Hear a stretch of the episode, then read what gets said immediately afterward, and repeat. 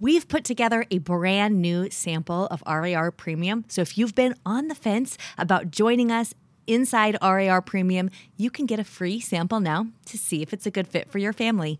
To get that free sample, go to readaloudrevival.com slash sample or just text the word RAR sample, like it's all squished together in one word, RAR sample to the number 33777. Okay, here's the show.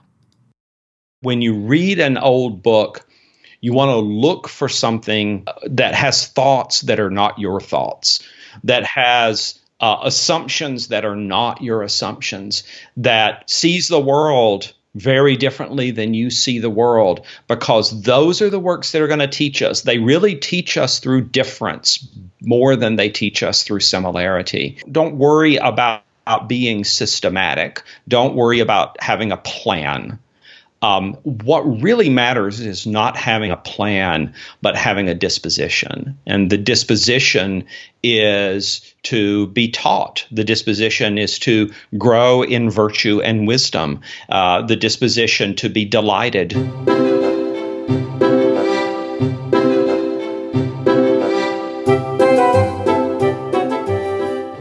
Listening to the Read Aloud Revival podcast. I'm your host, Sarah Mackenzie, homeschooling mama of six and author of The Read Aloud Family and Teaching from Rest. As parents, we're overwhelmed with a lot to do. It feels like every child needs something different. The good news is, you are the best person to help your kids learn and grow, and home is the best place to fall in love with books. This podcast has been downloaded 7 million times in over 160 countries. So if you want to nurture warm relationships while also raising kids who love to read, you're in good company. We'll help your kids fall in love with books, and we'll help you fall in love with homeschooling. Let's get started.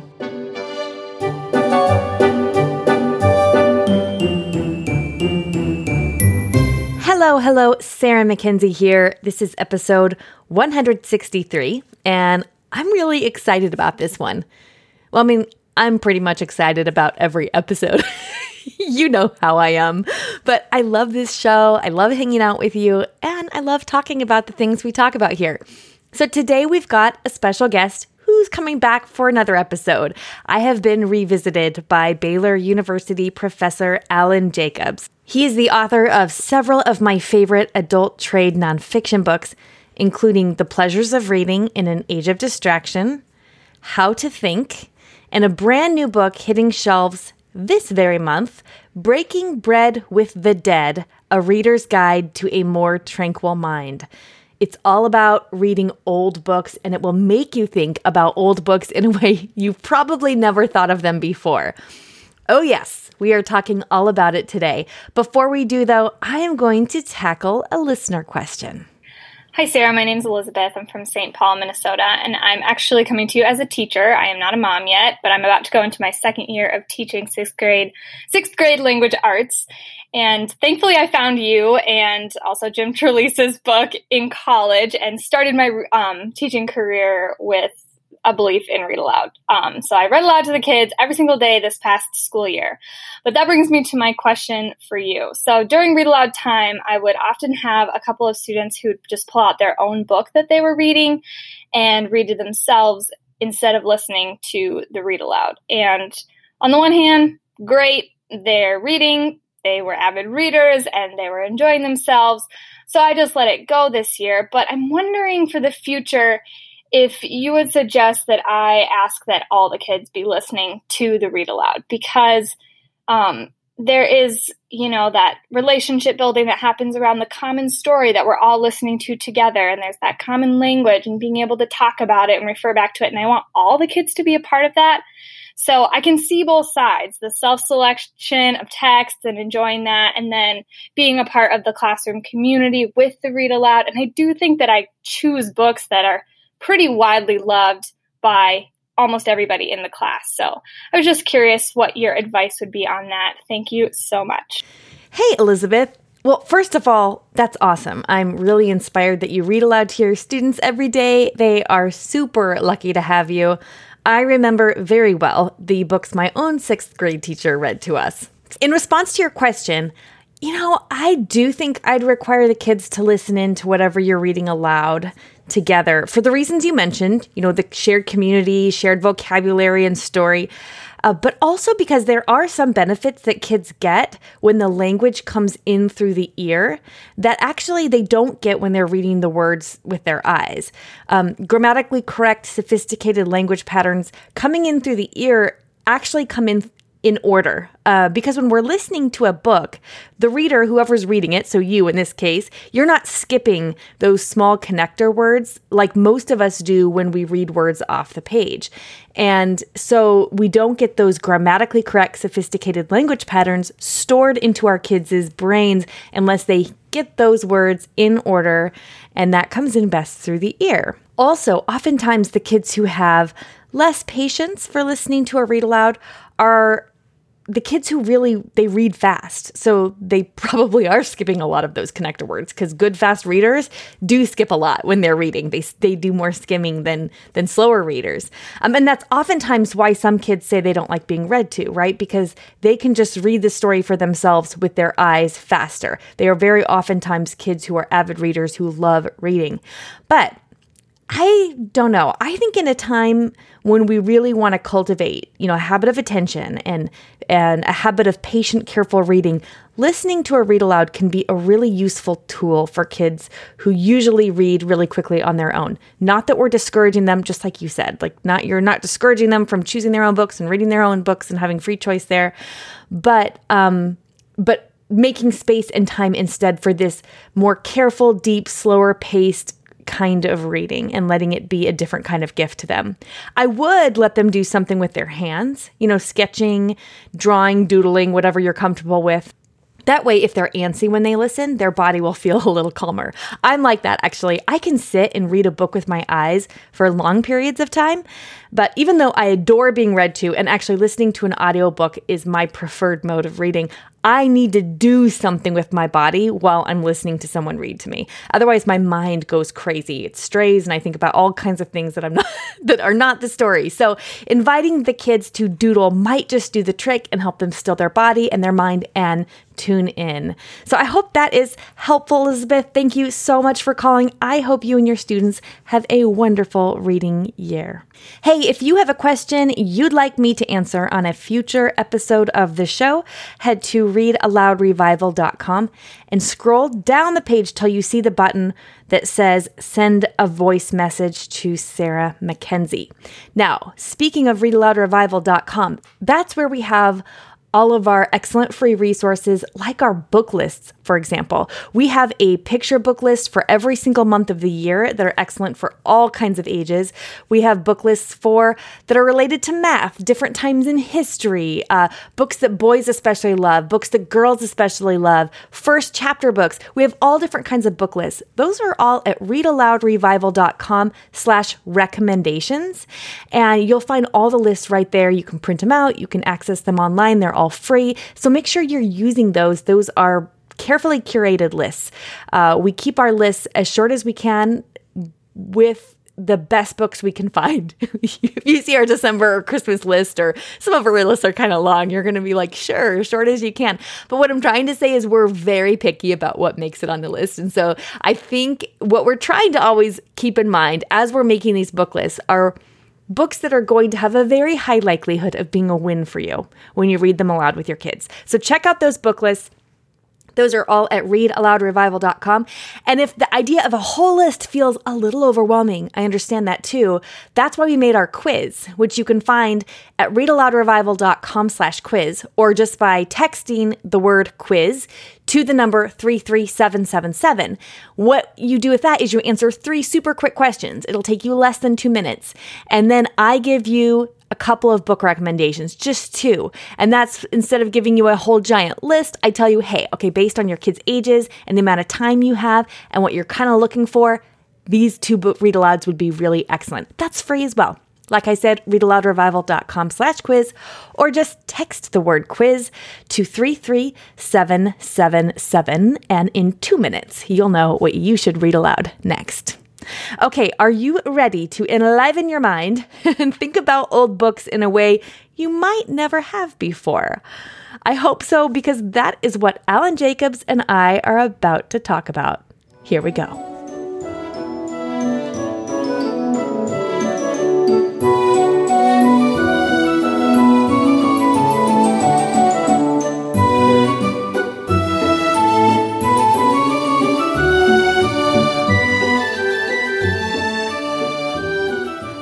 Alan, welcome back to the Read Aloud Revival. It is great to be back, Sarah. Well, okay, so this new book, I love it so much. Uh, I told you in an email that I brought it with me to the lake and I was sitting there. My husband's like, this is not what people mean when they say beach reading. You know, I've got like an advanced copy of your book printed out from my printer and I am furiously ma- writing notes in the margins and underlining things and he's trying to read it over my shoulder and just telling me that I'm taking nerding out to a whole new level. But I've loved it so much readers are just a different breed, aren't we? You know, we just we just live differently than other people do. oh, it's true. Well, in the preface, you say this is a book that discusses, quote, the value of paying attention to old books that come from strange times and are written in peculiar language and frankly don't make a whole lot of sense.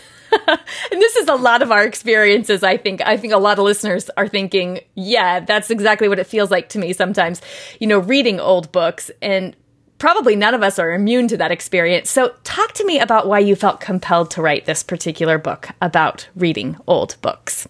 Yeah, I think I think that the um, it really started with a sense that um, our our society right now is not doing a really good job of uh, we're, we're, we're not we're not doing well at talking to one another uh, and listening to one another.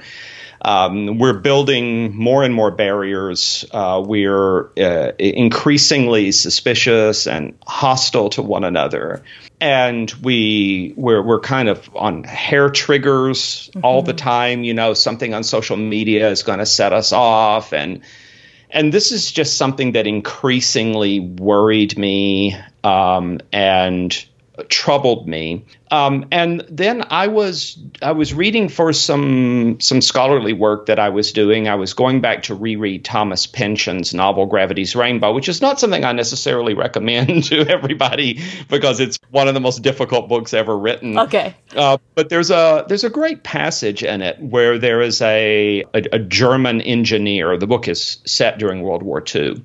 He's a German aeronautical engineer named Kurt Mondaugen and he is talking to someone and he announces what he calls Mondaugen's law. That's his. He's coined this law and uh, come up with it on his own and named it after himself. And the law is uh, personal density is proportionate to temporal bandwidth, which is a really fancy phrase. Uh, but what it means is that if you, you have, as he puts it, a bigger now, if you can sort of extend your thinking and your experience so that you're not just embracing what's happening today, but that you can embrace what's happened over a much longer period of time, then he says that gives you more personal density and that's a really interesting phrase because what he means by that is that it makes you more stable. It makes you more mm-hmm. more grounded, mm-hmm. almost literally, right? And and we probably all know that experience of seeing something on social media and then just having our emotions, positive or negative, but usually negative, having our emotions just kind of run away with us, you know, and and and we're we're off flying into anger or pain or frustration or whatever it happens to be, and we're flying because we don't have any personal density. We don't have anything that'll you know kind of keep us grounded. And when I read that, I thought well, hey, you know, I've kind of been doing this my whole career, helping people to read old books mm. and helping people engage with and respond to people who lived long ago and far away. And, and all that time, I've kind of been helping people to develop their personal density, you know, and uh, giving them a little more temporal bandwidth, making them a little more grounded. Maybe that's something that we could all use. Maybe all of us now need something that will ground us a little more and make us a little less vulnerable to whatever it is that happens to be going across our social media feeds. And and I started thinking about that and realizing that there were a lot of different ways in which reading old books could be valuable to us. Uh, in our attempts to try to manage these complicated and and um, agitating lives that we have today. Yeah, well, even the, your subtitle of your book, which is A Reader's Guide to a More Tranquil Mind. I mean, there's not a single person listening to this podcast who doesn't long for a more tranquil mind. Yeah. Um, and you name the opposite of that tranquility in your book as twitchiness. You write, that constant low level anxiety at being communicatively unstimulated, which seems so normal now, that we may be slightly disconcerted when it's absent. And I'm thinking about the way that you're talking about sort of being blown by the storm of social media. And we all feel this way. In fact, in the margins of my book, I drew a little sketch note of a, a woman holding on to, trying to hold on to this flagpole while she's being blown mm. by the mm. wind, because that is mm-hmm. exactly what you feel like when you're on social media. You feel like you're tossed yeah by the wind and this temporal mm-hmm. bandwidth or this personal density that we need is a way i think you called it a port in this in a storm yeah and the the the phrase about a tranquil mind about having a more tranquil mind actually comes from the ancient roman poet horace and horace wrote that while he was living uh, more or less in exile in the countryside. And Horace was someone, he was a Roman and he loved Rome and he loved the kind of the hustle and bustle of it. Uh, and he loved the energy of the city. Uh, but he found himself at some point in um, political disfavor. And uh, he had a patron who who bought a farm for him out in the countryside and he moved out there. He really didn't have much of a choice at first. He just needed to escape. Hmm. And then uh, and then once he got there, he thought, wait a minute, I'm actually happier than I was. and and and he starts thinking about, you know, the fact that he now has he doesn't have as much stimulation but he has more tranquility. Hmm. and and he says that one of the ways that he gets tranquility is by sort of sitting in his farmhouse and he says and consulting the writings of the wise. You know he's got his he's got his books. And and and it's not just being in the countryside it's also being able to read these people who are not from his own time and his own place and they kind of settle him down and they give him a little more perspective on things. And he's still interested in Rome. He's very interested in what's happening. He writes to his friends who are still in Rome and he says hey tell me what's going on. Hmm. but he's not as vulnerable to the sudden ups and downs the kind of crazy mood swings uh, that he went through through when he was in in the city and constantly either climbing the political ladder or falling off the political ladder. Yeah. and yeah. and I thought, boy, that's Horace. He's kind of our model. This is what we need. You know, we need to be able not maybe not all the time. It's not like we don't care what's going on in the world. It's mm-hmm. not like we don't want to know anything about it but but we're unbalanced. You know, all of our information, all of our stimulation is coming from the immediate now, the yep. present. Yep. And so what we need to do is to balance that out and have a bigger now, as Kurt Mondaugen would say, uh, extending it in in time, especially, but I think to some extent also in space and and in that way just get ourselves a little more adjusted and a little less vulnerable to those those emotional mood swings that are so hard on us. And also if we're going to be honest about it hard on the people who live with us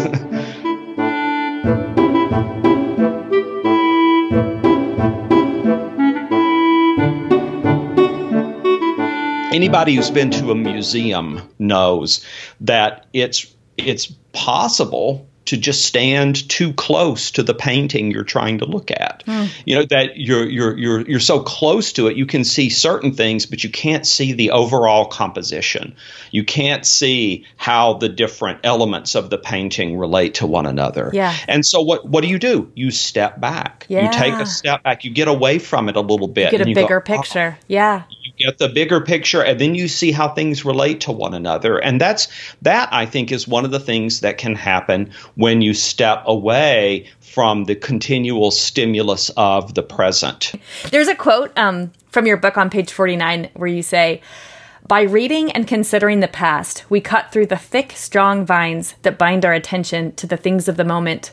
Our attention thereby becomes more free and mm-hmm. I just thought when I read that, I thought, yeah, I want that. And I want that for my kids yep. too. I want that experience yeah. in the world. Yeah. Yeah. I mean, you know, it's so important for young people to learn that they can have that, right? Because sometimes I think that they don't have it because they don't know that they can. Yeah, especially um, now. Yeah. Kids that have been raised entirely right. in the social media age didn't know an existence right. where it that, that wasn't a mm. thing, you know? yep, and you know Matt Matt Crawford is a really interesting writer. Um, he writes about technologies of various kinds. He's got a new book about driving cars, um, and uh, he has he has an essay. Uh, which actually then went into one of his books about what he calls the attentional commons. And that's kind of a fancy phrase, but what he means by that is that how, you know, how when you go, like when you're in an airport and there's a TV on and the sound is turned up and it's asking for your attention. You're in the kind of a common space, you know, that you're sharing with other people, but there's there are these things here saying, pay attention to me, pay attention to me, pay attention to me.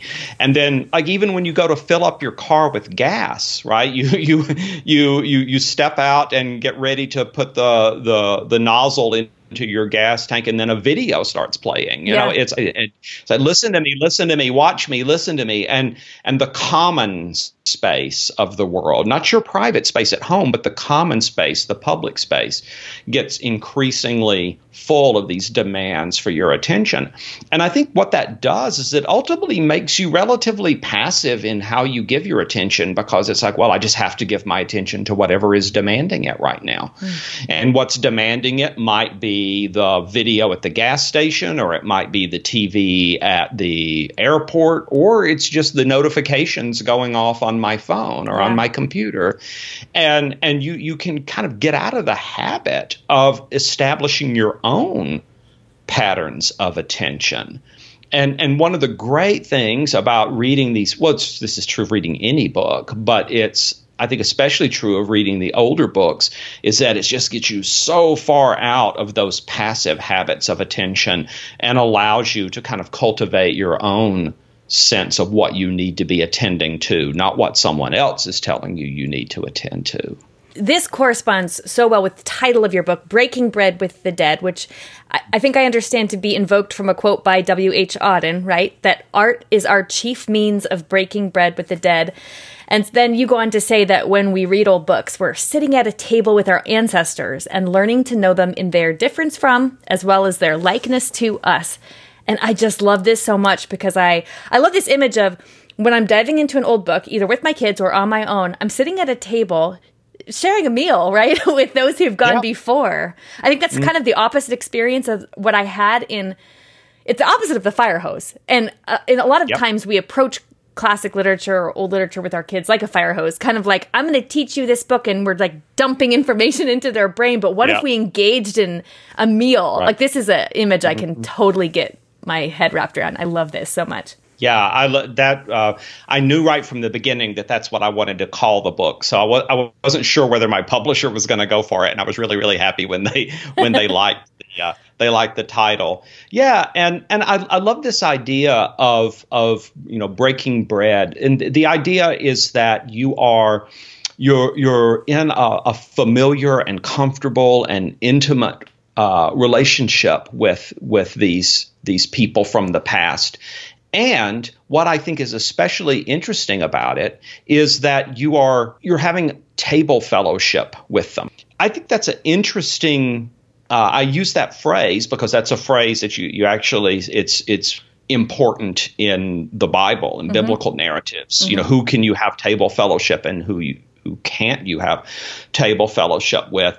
And I think that that's something that's we feel today. You know, I, have you read a lot of stories about people who are like, I'm not going, I'm not going to sit in the same restaurant with that person. And when you do that, you're saying, I don't want to have anything even remotely like table fellowship with that person. Mm. And we can feel feel such intense re- revulsion towards people who are you know our contemporaries and live in our world because they vote in the same elections that we vote in. Yeah. and they you know but but but when you're reading the works from the past you have so much more control over it. And you can you can say uh, you know i'm going to sit down and have table fellowship with you. And if that becomes really uncomfortable with for me i'll close this book right? Mm-hmm. You know, I'll close mm-hmm. this book and I'll walk away from it for a little while. And that's the great thing about the books, right? I mean, if you're dealing, if you're trying to have a debate with someone whose political or social or ethical views are dramatically different than yours, that can be a really uncomfortable situation and it can be very unpleasant and it can escalate into into bad things.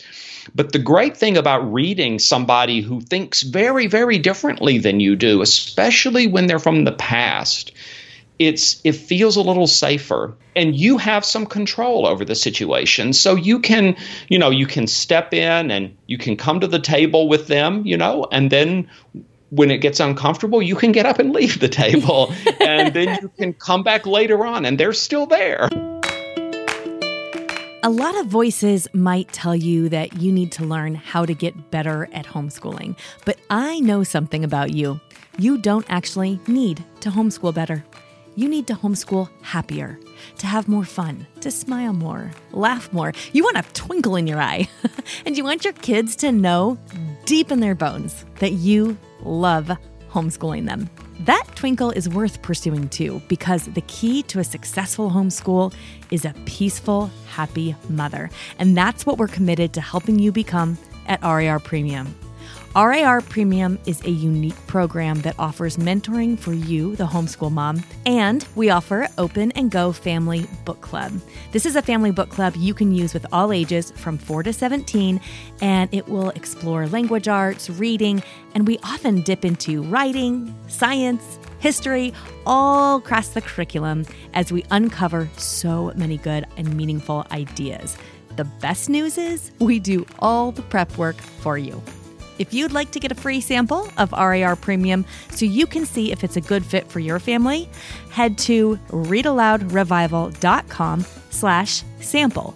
Or you can just text RAR sample, one word, to the number 33777 and we'll send it your way. Now, back to the show.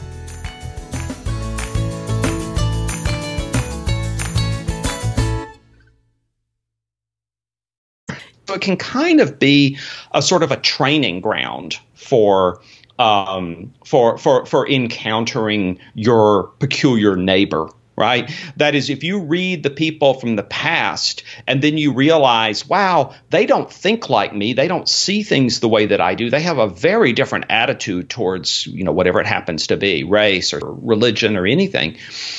But they are human beings. They're recognizably human beings, and there are things that that they say that are meaningful to me and, and maybe even moving to me. That's a really good experience to have yeah. because it gives you some some uh, some training. It's like you know it's like having your training wheels on right before you're ready to ride the bike. And and riding the bike is a little more challenging, a little more dangerous. That is when you actually deal with your neighbor or with someone in your town or with someone you see on TV. And, and, and if you've read the past carefully and patiently, and you've developed a little bit of tranquility, then you have a chance of kind of carrying over that tranquility to your encounters with people who disagree with you on political or social issues. And that, I think, people really notice. if you have that tranquility and you are not in a state of agitation or even rage, people notice that because it is sufficiently rare now that it really really makes a difference and i think that that's something that we could all use i want to be that way because I'm a Christian and I think I'm commanded to be that way. Like I don't think I really have a choice. Right. I, I have to try to be a peacemaker. I have to try to pour the oil on the troubled waters because this is something that I have been told over and over again to do. But even if you're not a Christian, even if you don't have those religious beliefs, it's still something that can be really, really valuable in and, and will set you apart from other people.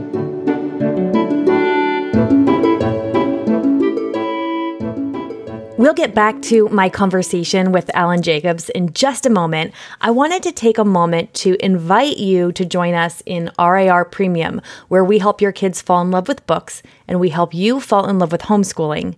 In RAR Premium, we host monthly family book clubs that are created specifically for families to use together, regardless of whether you've got tiny kids, teenagers, or everything in between. Members receive a downloadable family book club guide, a looking closely video from me where I invite your kids to look for specific things as they read, and exclusive live video interviews with the author or illustrator of that month's book pick. There's truly nothing else like it. We also host monthly WOW Writers on Writing workshops. This is a wildly popular workshop series that invites your kids to be taught by some of today's best children's book authors. Every workshop comes with a wow guide so that you can use the workshops either as a once a month quick dip into writing or more regularly as a main part of your writing curriculum. We really deep dive into a single skill being taught each month. And again, we invite published authors to come teach those and have gotten such rave reviews from our members about them being so impactful on their kids. And also, the kids love them. Also, monthly, we do homeschool professional development. We call it Circle with Sarah, and it's a monthly class, live class, where I help you take one small important step toward falling more in love with your homeschool. These live monthly classes have been called quote, alone worth the price of premium, also a quote, the best thing I've ever done for my homeschool, and another quote, my favorite day all month. And of course, as soon as you join RAR Premium, you have access to all of our previous family book clubs, WOW workshops, and Circle with Sarah sessions in our library. Everything in premium is recorded and closed captions are added to all of our replays so that your family can participate at a time that's best for your schedule. RAR Premium does what we think all the best curriculum does it helps you connect with your kids, and it makes your job easier, not harder. If you're ready to join us or to learn more, go to rarpremium.com.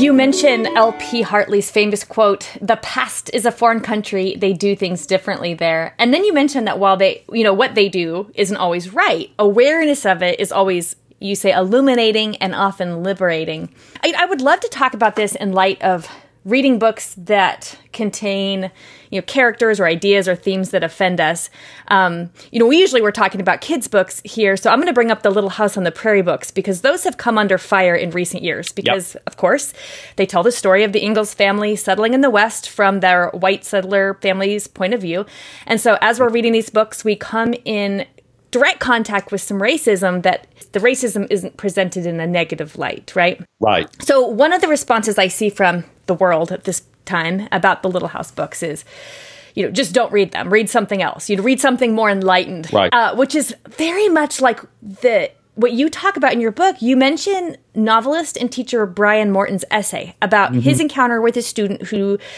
was trying to read Edith an Edith Wharton novel and threw it in the trash after 50 pages because of Wharton's overt anti-Semitism.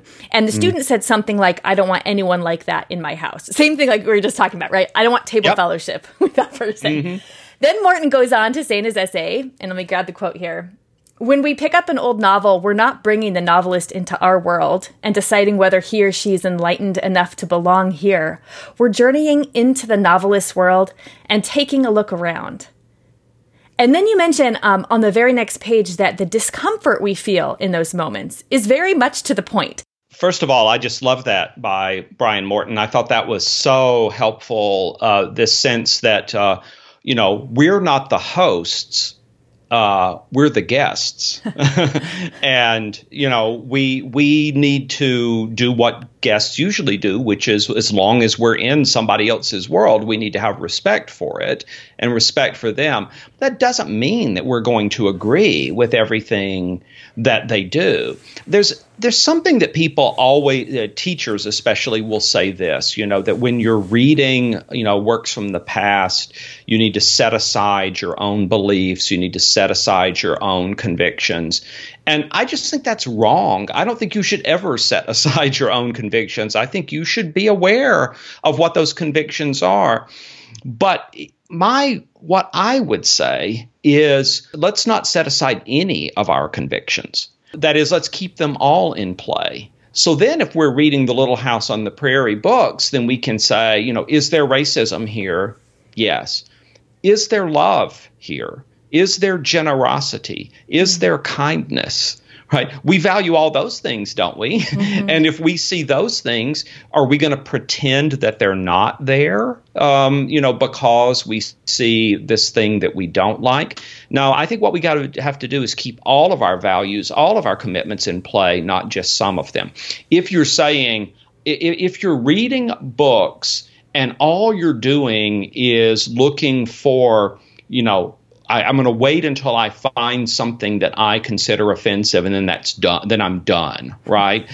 then that becomes that's the principle, and I, I, talk about this. I draw on some folks who've written about this. That's the principle of negative selection. Yes. Um, and uh, use the negative selection to to to rule things out. Well if that's your only principle, if your only principle is negative selection, you're going to have about six books to read. Yeah. Right. You know, yes. that, you know, but but because you know you just wait. Oh, I found another problem. That's it. Out it out it goes. And that that just doesn't seem to me like a smart way to go through life. But I I think that the positive selection is a much better way to go. Like I can read the little house books and yes, you know, the racism is there. And I don't want to pretend that it's not racism. I don't want to pretend, oh, well, they were different then. They didn't know any better. Well, if, if they didn't know any better, they should have known better. Right. And that's, that's a, that's a real mistake. It's a real shortcoming.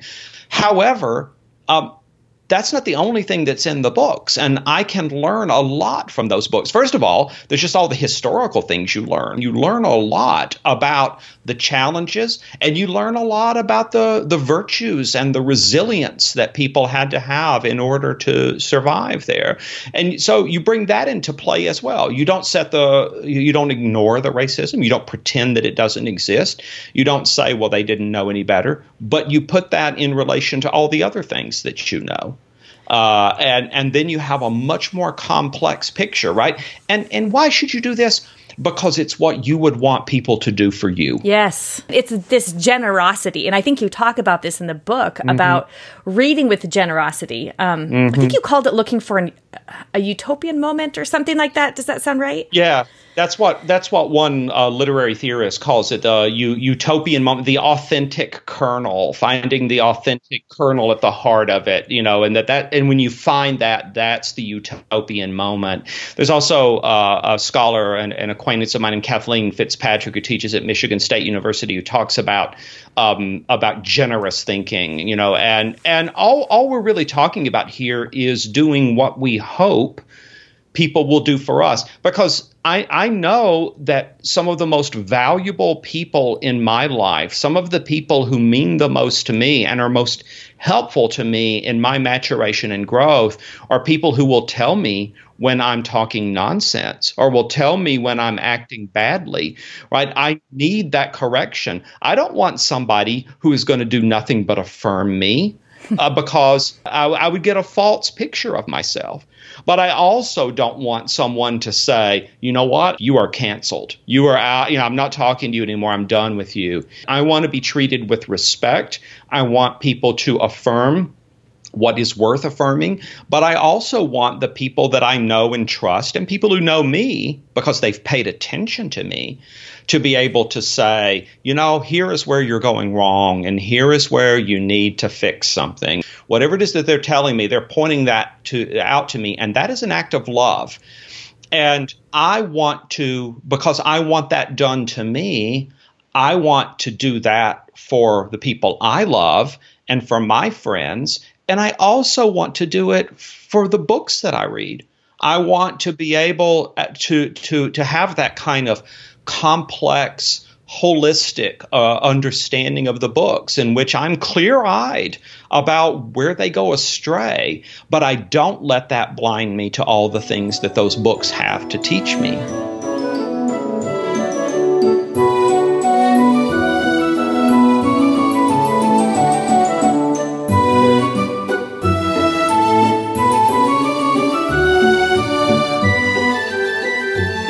Your book, you talk about um, that that generosity of spirit when you're reading is you're not necessarily assuming the best of the writer, like you said. You're not pretending like the racism isn't in Laura's Ingalls Wilder's books, right? But you're taking them seriously enough to wrestle with them and their ideas, and then you liken that uh, to the story of Jacob wrestling with the angel. How does that image of Jacob wrestling with the angel like help us as readers? I'm glad you asked about that. That's one of my favorite images, though I'm not sure that it works for anybody else, right? But the it works for me. yeah, the wonderful thing about Jacob wrestling with this man, this angel, whoever this is, um, uh, uh, by by the by the the river, um, is that this is this he, he's he's testing himself. He's he's he's wrestling. He's struggling, but he doesn't say, "I'm not going to let you go until I destroy you." He doesn't say, "I'm not going to let you go until I beat you." He says, "I will not let you go until you bless me." And I think that is such a beautiful image for what we do when we wrestle with difficult and challenging books, right? Is that we say, this is hard, this is uncomfortable, this is this is painful at times. But you know, I'm going to stick with this. I'm going to continue to give it my attention. I'm st- I'm going to continue to to reflect on it and work with it, and I will not let it go until it blesses me. And sometimes that blessing can be, you know, I mean, I, this has happened to me before where I've read a book and I've been sort of attracted to the ideas of the book, but then there were things that troubled me and I mm-hmm. thought about it more and I worked through it and, and went back and reread. And eventually I came to see, you know what? I don't want to go that path. I don't want to be like this character or mm-hmm. I don't want to be like this author. I, want to uh, I want to take a different path. And when I've gotten to that point, then my wrestling with that book has blessed me. Even though at the end I said, yeah, I don't want to go that way. I don't want to follow that path. Nevertheless, I was blessed by the wrestling. So I teach in a I teach in a program part half about half my time here at Baylor. I teach in our Great Texts program, and so we're reading great works from the ancient world up through the 20th century, and it's uh, kind of modeled on the old University of Chicago Great Books curriculum. And then hmm. a lot of my a lot of my students are, are, are people who come from like classical Christian schools, and uh-huh. they have backgrounds with that kind of, of of reading, and that's often really good but there's also maybe a little bit too much reverence sometimes, you know, that like, well, this is a great book. Who am I to disagree with a great book? Well, the thing about it is, is that these great books disagree with each other, right? you know, so yeah. So, you know, they have very different views. I mean, it goes all the way back to the beginning with like, you know, Socrates says that Homer's poems should not be allowed in his ideal republic. Banish all the poets, get rid of them. So, so I mean, there, there's this immense hostility of this founder of philosophy to the first great poet in the Western tradition. So you're, you're going to have to agree, you're going to have to disagree with somebody here. you've got to either disagree with Socrates or you've got to disagree with Homer. And, and you know what? I think every writer who is worth his or her salt wants you to wrestle in that way. The, the, the writers don't want you just to say yes, yes, you are wise, you are wise. Everything you say, I believe. You don't want people to say, uh, yes, you are 100% right. It's actually a better response when people say, You've really given me something to think about here, and I've mm. got to figure out how you know how how far do I go with you here, or what would that look like in my life and in my reading? You know, that sort of that's a much more constructive and open ended kind of engagement. So I'm I'm always telling my students don't don't be reverent. You know, if you read something here and you this it just strikes you as being off or wrong in some way, say so, and then we'll talk about it. Right? We'll figure out. We'll try to understand it better, and then we'll have a, a better grounds on which to say we we if we do disagree, we have better grounds on which to say that we disagree. Oh, in your invitation for us all to read old books, you say to read old books is to get an education in possibility for next to nothing. Mm-hmm. Access is easy. No systematic plan is required. The risks are low, but the rewards are potentially immense. That is quite an invitation. I I feel very compelled to take you up on that invitation. I hope a lot of our listeners do too. I I do bet that a lot of our listeners are saying, okay, I'm in, but where do I start? You know, there's so many old books to choose from. I don't know how to begin. Mm. So, how did you respond to that question? It doesn't matter where you begin, right? I mean, any door, it's a, it's the, the, the, the world of old books is a house with many, many, many doors, right? And you, you can sort of go in anywhere. In my, in, in an earlier book, um, on the pleasures of reading, um, I, I, really encouraged people not to be um, not not to, not not to feel duty bound and guilt stricken, right? That if you're reading something, if you're reading a, uh, for instance, let's say you love you love Tolkien. That's not a super old book, uh, mm-hmm. but it's certainly not a book of this moment, right? And you're reading Tolkien, and and you think that's wonderful, you think it's great, then one of the things you can do from there is to ask yourself, well, what did Tolkien read? Oh yeah, I think you call this reading upstream or something. Reading like that, upstream, right? exactly. Mm-hmm. And and and there's always from any book that you pick up, any old book you pick up, there's always a door to another one. It might be an earlier one or it might be a later one, right? You just if if you read for instance, if you're if you're reading like right now, we're reading uh, in, in, one of my classes, we're reading Milton's Paradise Lost. When you're reading Paradise Lost, you see over and over again his references to Homer and Virgil. So go back and read Homer and Virgil, right? And then uh, and then maybe maybe you can also know that that the romantic poets loved Milton and they adored him, even though they were not like him, they were not Christians. Why did they like him so much, and how does that show up in their writing? Let's look at some of their poems and see, you know, how they are like or unlike Milton. So You can go, you can head back, you, you can go upstream or you can go downstream.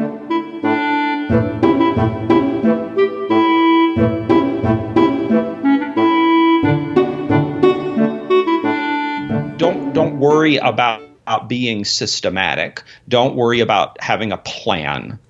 Um, what really matters is not having a plan, but having a disposition. And the disposition is to be taught. The disposition is to grow in virtue and wisdom. Uh, the disposition to be delighted.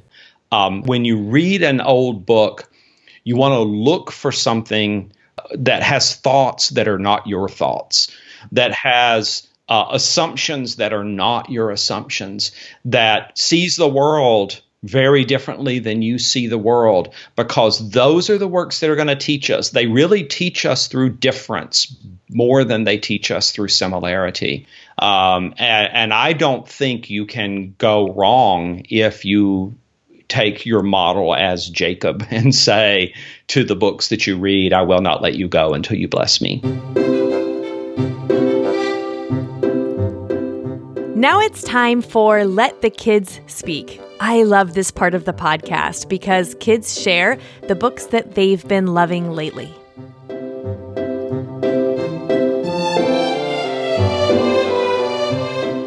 Hello, my name's Adele, and I'm eight years old. I live in Costa Mesa, California, and my favorite books are the Happy Hollister series because I love mysteries. Hello, my name is Cora. I live in Costa Mesa, California, and I am six. My favorite book books are Um, the A Mystery. Hello, my name is Josie and I live in Costa Mesa, California. And I'm four. And my favorite book is Who Would Win series. Hi, my name is Amelia Koza and I'm eight years old and I'm from Oregon. Eastern Oregon. My favorite book is Ramona the Pest because in the very beginning, when she starts kindergarten, her teacher tells her to sit here for the present. And even though she said presents, Ramo- present, Ramona thinks that her teacher meant the present wrapped in golden wrapping paper. Instead, she meant right now. My name is Sophia. I live in Pittsburgh. My favorite book is Narnia and Princess Stories. Okay, what's your name? I'm two. What's your name? At Pittsburgh. What's your name? Hey, a name. What's your favorite book? Book is Little Little Excavator. Hi, my name is Noel. I'm seven years old and I live in Germany. My favorite book is The Lost and Found Pony by Tracey Corderoy.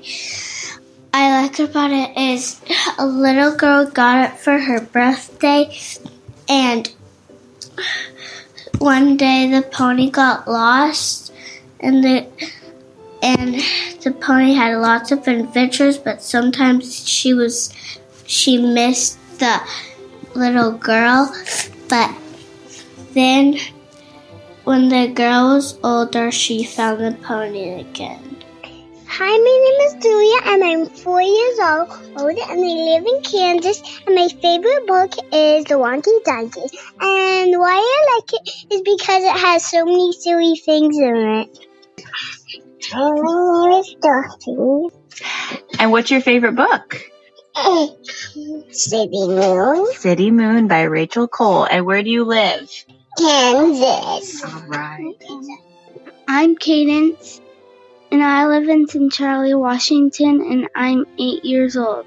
My favorite book is the Ramona series because um, it's really interesting, and I like to hear what she does, and some parts are really funny too. Hello, I'm Charlotte, and I'm six and I'm from England. And I like the Fantastic Flying Journey because it teaches you about animals. My name's Matilda, and I like Polly and the Wolf, and my age is four. Why I like Polly and the Wolf is because she never gets eaten, and I live in England. Well, that's a wrap on another episode of the Read Aloud Revival, but you know I'll be back. Are you still here? Okay, well, I am too. And I wanted to check to see if you've had a chance to download the samples from RAR Premium yet. RAR Premium is committed to helping you become the peaceful, happy mom you're called to be so that your kids know deep in their bones that you just love homeschooling them and also so that they can become lifelong voracious readers. Get a free sample of RAR Premium by going to readaloudrevival.com slash sample or by texting the word RAR sample like it's one word, all squished together, to the number 33777.